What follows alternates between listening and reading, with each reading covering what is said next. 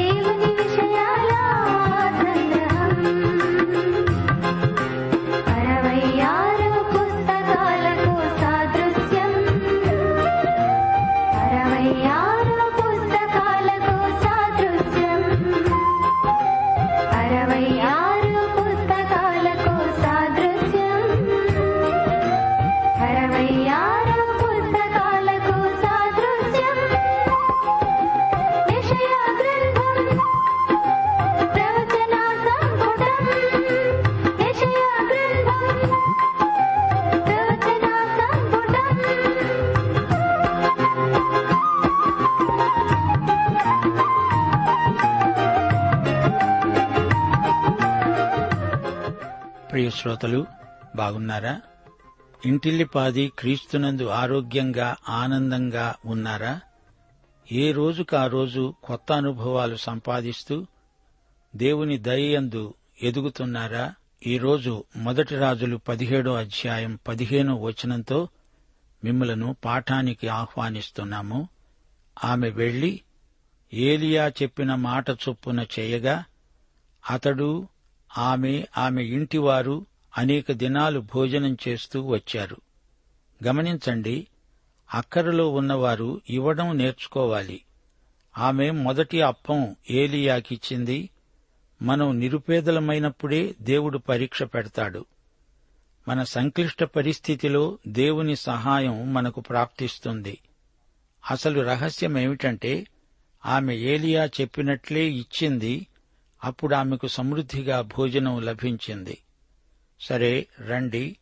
రేడియోకు దగ్గరగా వచ్చి కూర్చోండి. ప్రార్థన చేసుకుందాము. కృపావాత్సల్య సంపూర్ణుడా మా పరమతండ్రి గొప్పదేవ జ్యోతిర్మయుడవైన జీవాధిపతి నీకు మా హృదయపూర్వకమైన కృతజ్ఞతాస్థుతులు. మా శ్రోతలను వారి కుటుంబాలను పిల్లలను ఆశీర్వదించండి. ఆయురారోగ్యాలు ప్రసాదించండి.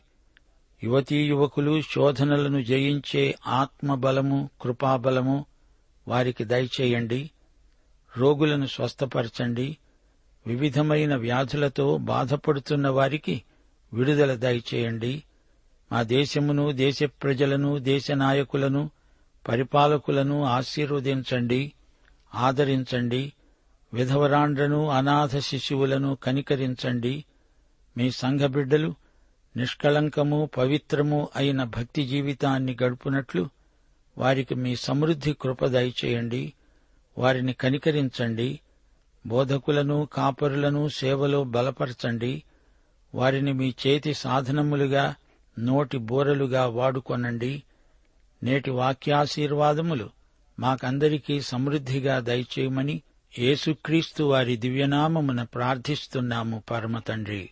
ఆమెన్.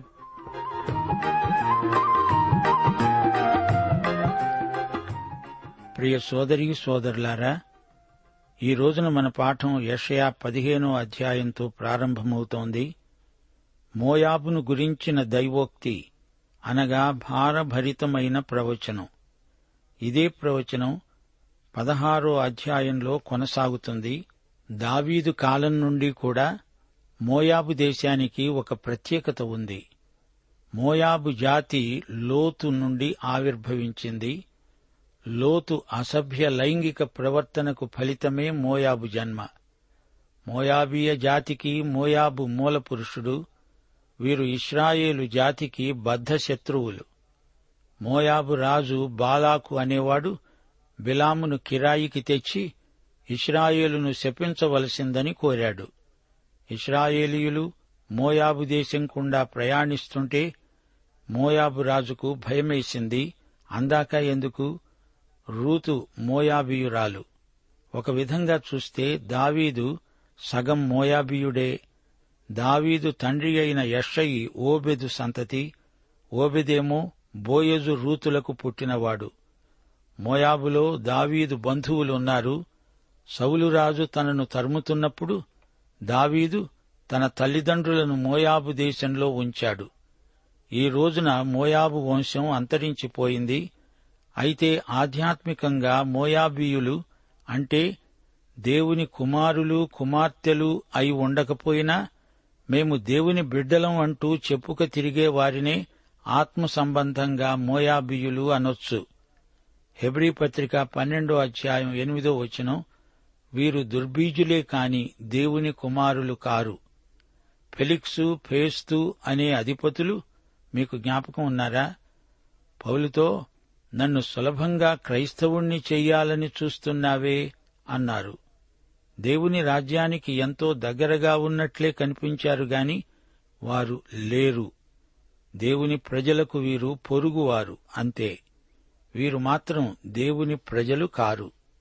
ఆధునిక మోయాబీయులను సంఘాలలో సులభంగా పసిగట్టవచ్చు. రెండు తిమోతి మూడో అధ్యాయం ఐదో వచనంలో పౌలు వీరిని గురించే అన్నాడు. పైకి భక్తిగల వారి వలె ఉండి దాని శక్తిని ఆశ్రయించని వారు. ఇటి వారికి విముఖుడవై ఉండు. యూదాపత్రిక పదహారో వచనంలో కూడా ఆధ్యాత్మిక మోయాబియులు పేర్కొనబడ్డారు. వారు తమ దురాశ చొప్పున నడుస్తూ లాభము నిమిత్తము మనుష్యులను కొనియాడుతూ సణిగేవారు తమ గతిని గురించి నిందించేవారై ఉన్నారు. వారి నోరు డంబమైన మాటలు పలుకుతుంది. అభినవమోయాబీయులు భక్తిహీనులు. పైకి భక్తిగల వారి వలె నటిస్తారు. నిన్ను తెగ పొగిడేస్తారు. నీ వల్ల వారికేమీ లాభించని క్షణమే నిన్ను వదిలేస్తారు. మోయాబుతో స్నేహం ఎప్పటికైనా అపాయమే. వీరు ఇస్రాయేలుకు ఆగర్భ శత్రువులు.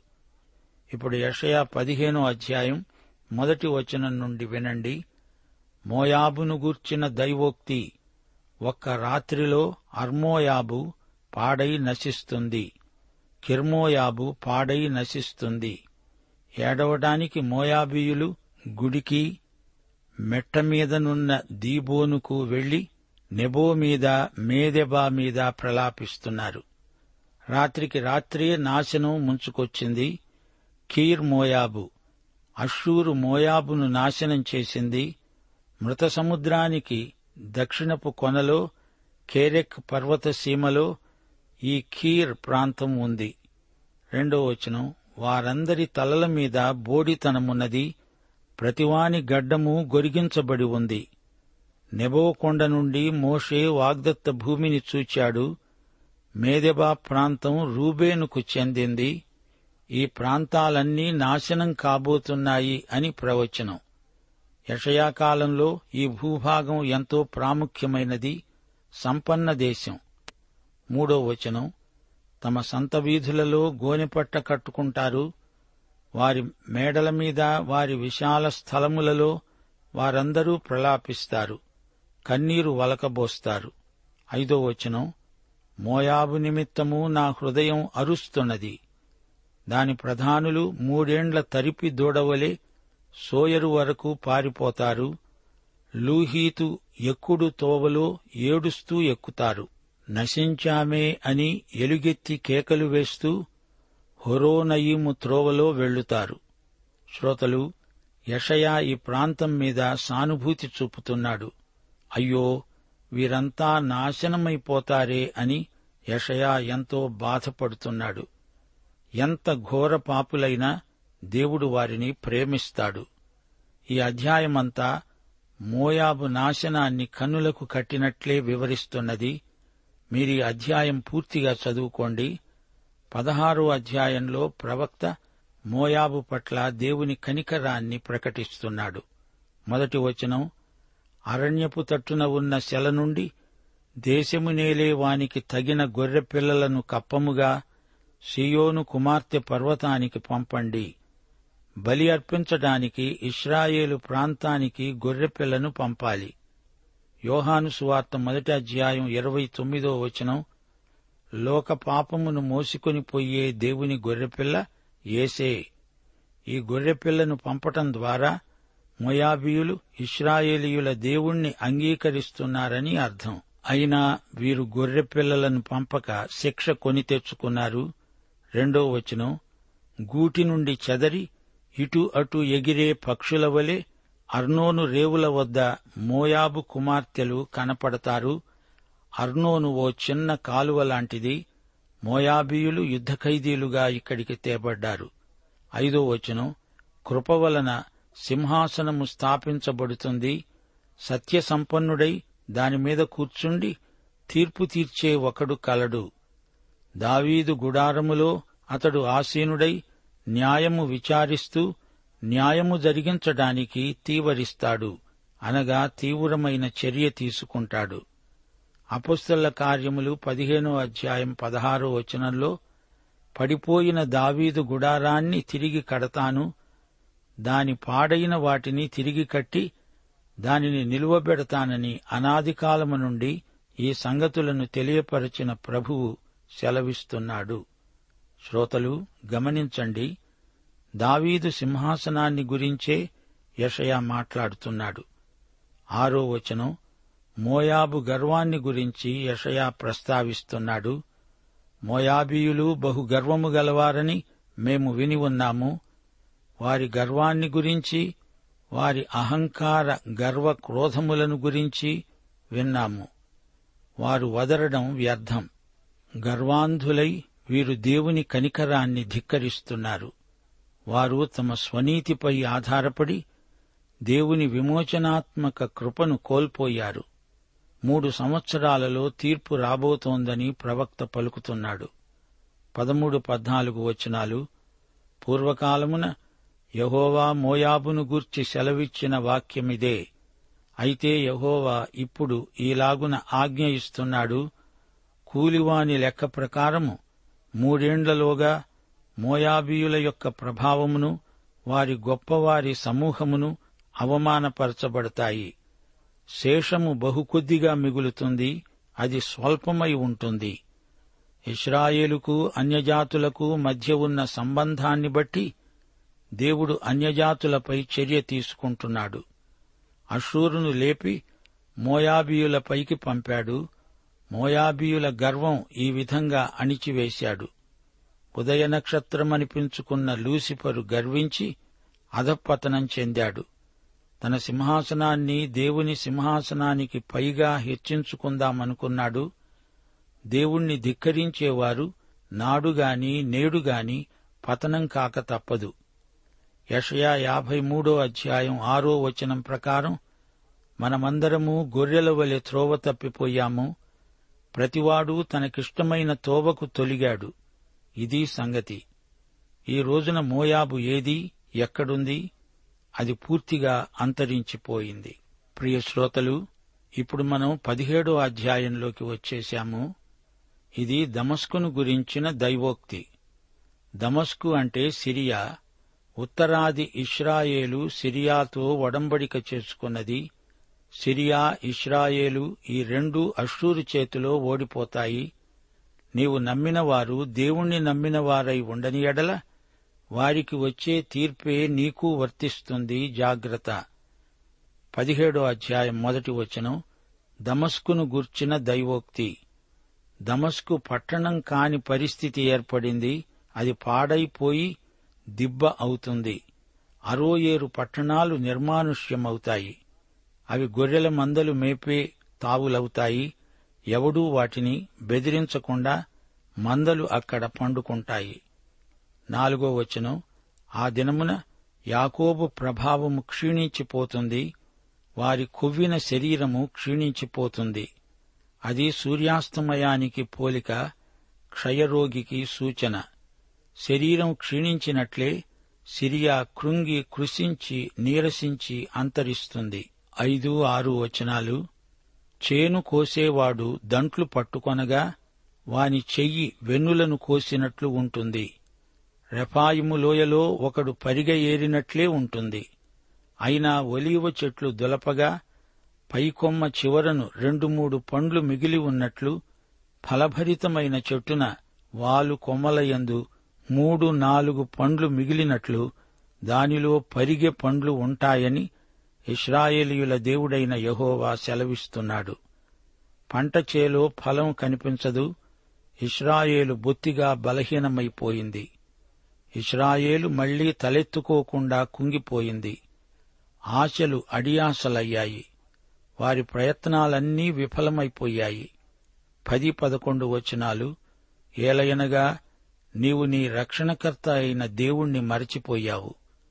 నీ ఆశ్రయదుర్గమైన నీ శైలమును జ్ఞాపకము చేసుకోలేదు.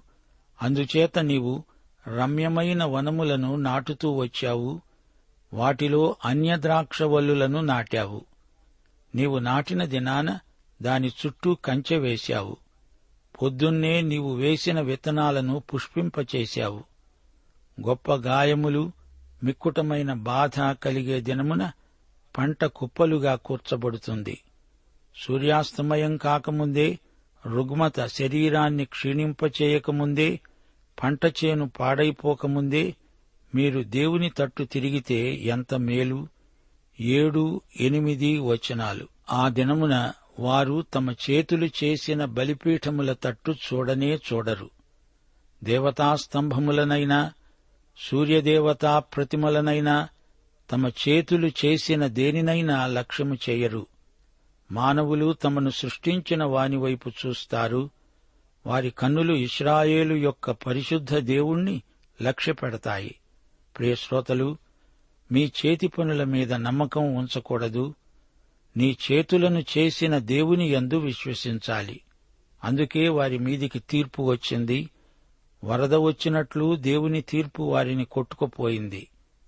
పన్నెండు పదమూడు వచనాలు ఓహో బహుజనులు సముద్రముల ఆర్భాటము వలె ఆర్భటిస్తాయి జనముల ప్రవాహ జలముల ఘోష వలె ఘోషిస్తాయి. అది విస్తార జలముల ఘోష. ఆయన వారిని బెదిరిస్తాడు వారు దూరంగా పారిపోతారు. కొండమీది పొట్టు గాలికి ఎగిరిపోయినట్లు తుపాను ఎదుట గిరగిర తిరిగే కసువు ఎగిరిపోయినట్లు వారు తరమబడతారు. ఇస్రాయేలు షిలోహు జలముల వలె ఉండాలి. మెల్లిగా పారే షిలోహు నీళ్ళు. ఈ నీళ్ళను కాదని అషూరు ప్రవాహాన్ని కావాలని రప్పించుకున్నారు. తగిన శాస్తే జరిగింది. ప్రియులారా దేవుని చిత్తమే మనకు సర్వకాల సర్వావస్థల్లో క్షేమము భద్రత. ఇప్పుడు పద్దెనిమిదో అధ్యాయానికి రండి. ఓహో కూషు నదుల అవతల తటతట కొట్టుకుంటున్న రెక్కలు గల దేశమా అంటూ ప్రవక్త కూషు దేశాన్ని సంబోధిస్తూ ప్రవచిస్తున్నాడు. కూషు అంటే ఇథోపియా దేశం. కూషువారు ఇస్రాయేలుకు రాయబారులను పంపారు. కూషుకు వ్యతిరేక కూటమిలో తమతో చేరవలసిందని ఇస్రాయేలు అడిగింది కాని ఈ రాయబారం వృధా అయింది. కూషు అపజయాన్ని చవిచూస్తుంది. ఇది దేవుని తీర్పు. మానవుల రాజనీతి మానవుని వ్యవహార దక్షత దేవుడు లేకుండా వృధా ప్రయాసగానే మిగిలిపోతాయి. దేవుని చిత్తానికి భిన్నమైన ప్రయత్నాలు విఫలం కాక తప్పదు. ఒకటి కొరింతి మూడో అధ్యాయం పద్దెనిమిది నుండి ఇరవయో వచనం వరకు. ఎవడూ తనను తాను మోసపరుచుకొనకూడదు. మీలో ఎవడైనా ఈ లోకమందు తాను జ్ఞానిని అనుకొన్న ఎడల జ్ఞాని అగునట్లు వెర్రివాడు కావాలి. ఈ లోకజ్ఞానము దేవుని దృష్టికి వెర్రితనమే. జ్ఞానులను వారి కుయుక్తిలో ఆయన పట్టుకుంటాడు. జ్ఞానుల యోచనలు వ్యర్థం అని ప్రభువుకు తెలుసు. సోదరీ సోదరులారా మొదట దేవుని చిత్తమును తెలుసుకొని ఆ ప్రకారమే చెయ్యండి అషూరు దండెత్తి రావడం దేవుని సంకల్పం. దేవుని చిత్తం నెరవేరాలి. ఆయన తన చిత్తాన్ని ఎట్టి పరిస్థితిలోనూ మార్చుకోడు. యషయా పద్దెనిమిదో అధ్యాయం మూడు నాలుగు వచనాలు. పర్వతాల మీద ఒకటి ధ్వజమెత్తేటప్పుడు లోకనివాసులైన మీరు భూమి మీద కాపురముండే మీరు చూడండి. బాకా ఊదేటప్పుడు ఆలకించండి. యహోవా నాకీలాగు సెలవిచ్చాడు. ఎండ కాస్తూ ఉండగా వేసవి కోతకాలమున మేఘములు మంచు కురుస్తూ ఉండగా నేను నిమ్మళించి నా నివాస స్థలాన కనిపెడుతుంటాను. వేసవి ఎండలాగా ఉదయకాలపు తుషార బిందువుల్లాగా దేవుడు వారిని ఆవరిస్తాడు. సరైన కాలానికి దేవుడే పంట కోస్తాడు. ఐదో వచనం. కోతకాలము రాకమునుపు పువ్వు వాడిపోయిన తరువాత ద్రాక్షకాయ ఫలమవుతూ ఉండగా ఆయన పోటకత్తుల చేత ద్రాక్ష తీగలను నరికి వ్యాపించే లతాతంతులను కోసివేస్తాడు. అవి కొండలలోని క్రూర పక్షులకు భూమి మీద ఉన్న మృగాలకు విడువబడతాయి. వేసవికాలమున క్రూర పక్షులు శీతాకాలమున భూమి మీద ఉన్న మృగాలు వాటిని తింటాయి. అంతా పీనుగ పెంట. ఈ దృశ్యం భయానకమైనది. అయితే నేటి మానవ నాగరికత ఈ దిశగానే పయనిస్తున్నది. మతైసు వార్త ఇరవై నాలుగో అధ్యాయం ఇరవై ఎనిమిదో వచనం. పీనుగ ఎక్కడ ఉన్నదో అక్కడ గద్దలు పోగవుతాయి. ప్రకటన గ్రంథం పంతొమ్మిదో అధ్యాయం పదిహేడు నుండి ఇరవై ఒకటో వచనం వరకు. ఒక దూత సూర్యబింబంలో ఉన్నాడు.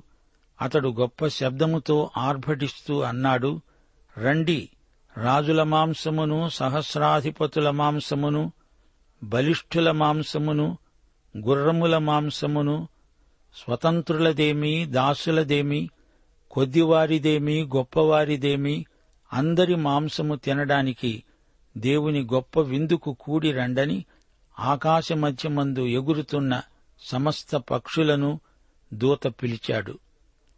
ఆ గుర్రము మీద కూర్చున్న వానితో ఆయన సేనతో యుద్ధం చేయడానికి ఆ క్రూర మృగము భూరాజులు వారి సేనలు కూడి ఉండగా నేను చూచాను.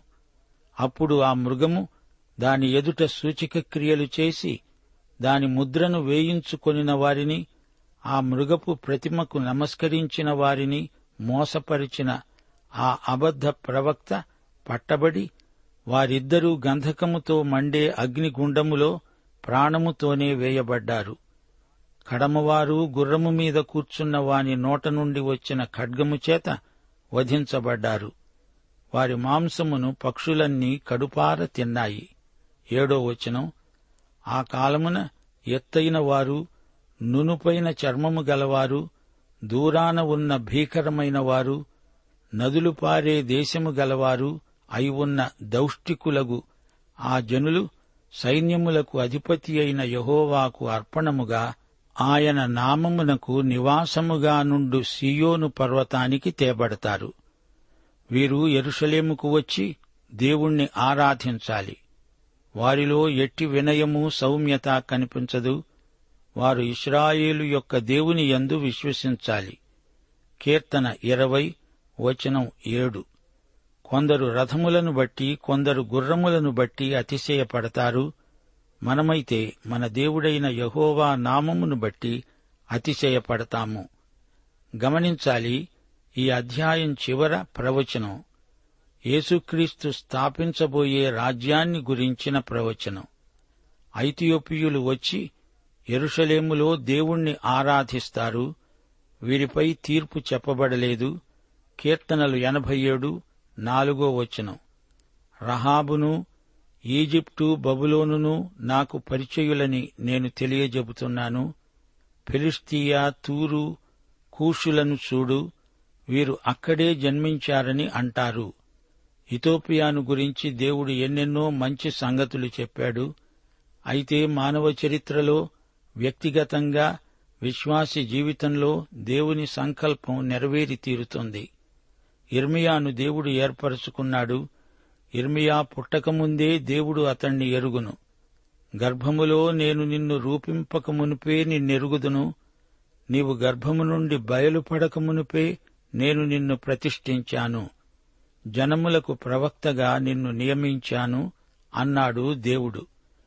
యషయా నలభై ఆరో అధ్యాయం పదో వచనం దేవుడంటున్నాడు నా ఆలోచనే నిలుస్తుందని నా చిత్తమంతా నెరవేర్చుకుంటాను అని చెప్పుకుంటూ ఆది నుండి నేనే కలుగబోయే వాటిని తెలియచేస్తున్నాను. పూర్వకాలము నుండి నేనే ఇంకా జరుగని వాటిని తెలియచేస్తున్నాను. విలాపవాక్యములు మూడో అధ్యాయం ముప్పై ఏడో వచనం ప్రభువు సెలవు లేనిది మాట ఇచ్చి నెరవేర్చగలవాడెవడు? మహోన్నతుడైన దేవుని నోటి నుండి కీడును మేలును బయలువెళ్ళును గదా? అనగా దేవుడు ఆదరిస్తాడు శిక్షిస్తాడు కూడా. ఆకాశమందున్న దేవుని తట్టు మన హృదయమును మన చేతులను ఎత్తుకుందాము. ముగింపులో యహోషువ ఇరవై మూడో అధ్యాయం పద్నాలుగో వచనం మా శ్రోతలతో పంచుకోగోరుతాము. యహోషువ అన్నాడు మీ దేవుడైన యహోవా మీ విషయమై సెలవిచ్చిన మంచి మాటలన్నిటిలో ఒక్కటి అయినా తప్పి ఉండలేదని మీరు అనుభవపూర్వకంగా ఎరుగుదురు. అవన్నీ మీకు కలిగాయి. వాటిలో ఒక్కటీ తప్పి ఉండలేదు. పాఠం సమాప్తం. ప్రభు అయిన యేసుక్రీస్తు వారి దివ్యకృప తండ్రి అయిన దేవుని పరమ ప్రేమ పరిశుద్ధాత్మ యొక్క అన్యోన్య సహవాసము సమాధానము మనకందరికీ సదాకాలము తోడై ఉండునుగాక. ఆమెన్.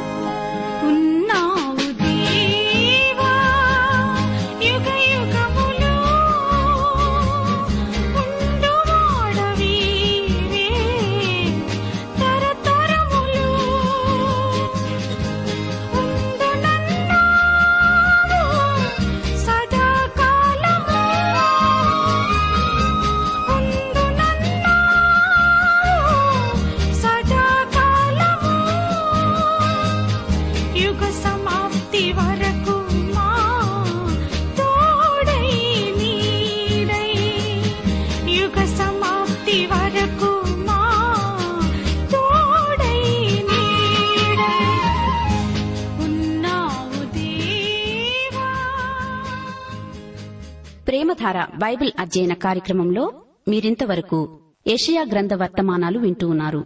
ఈ గ్రంథ ధ్యానాలు మీ అనుదిన ఆత్మీయ జీవితాన్ని మరింత శక్తితో ధైర్యంతో సహనంతో కొనసాగించడానికి సహాయపడగలవని భావిస్తున్నాం. ప్రస్తుతం మీరు వింటున్న ఏషియా గ్రంథ ధ్యానాలపై గొప్ప రక్షణ అనే పుస్తకాన్ని సిద్ధం చేస్తున్నాం. గొప్ప రక్షణ అనే ఈ పుస్తకాన్ని పొందగోరేవారు ఈ రోజే మాకు వ్రాసి లేదా ఫోన్ చేసి మీ పేరు నమోదు చేయించుకోవచ్చు. మా address Premadhara Transworld radio India తపాలా సంచి నాలుగు సికింద్రాబాద్ ఐదు సున్నా సున్నా సున్నా ఒకటి ఏడు. మా సెల్ ఫోన్ నంబర్లు తొమ్మిది మూడు తొమ్మిది తొమ్మిది తొమ్మిది ఐదు రెండు ఐదు ఏడు సున్నా. మరొక నంబర్ తొమ్మిది మూడు తొమ్మిది తొమ్మిది తొమ్మిది ఐదు రెండు ఐదు ఎనిమిది సున్నా. మా email ID Telugu TTB at radio eight eight two dot com.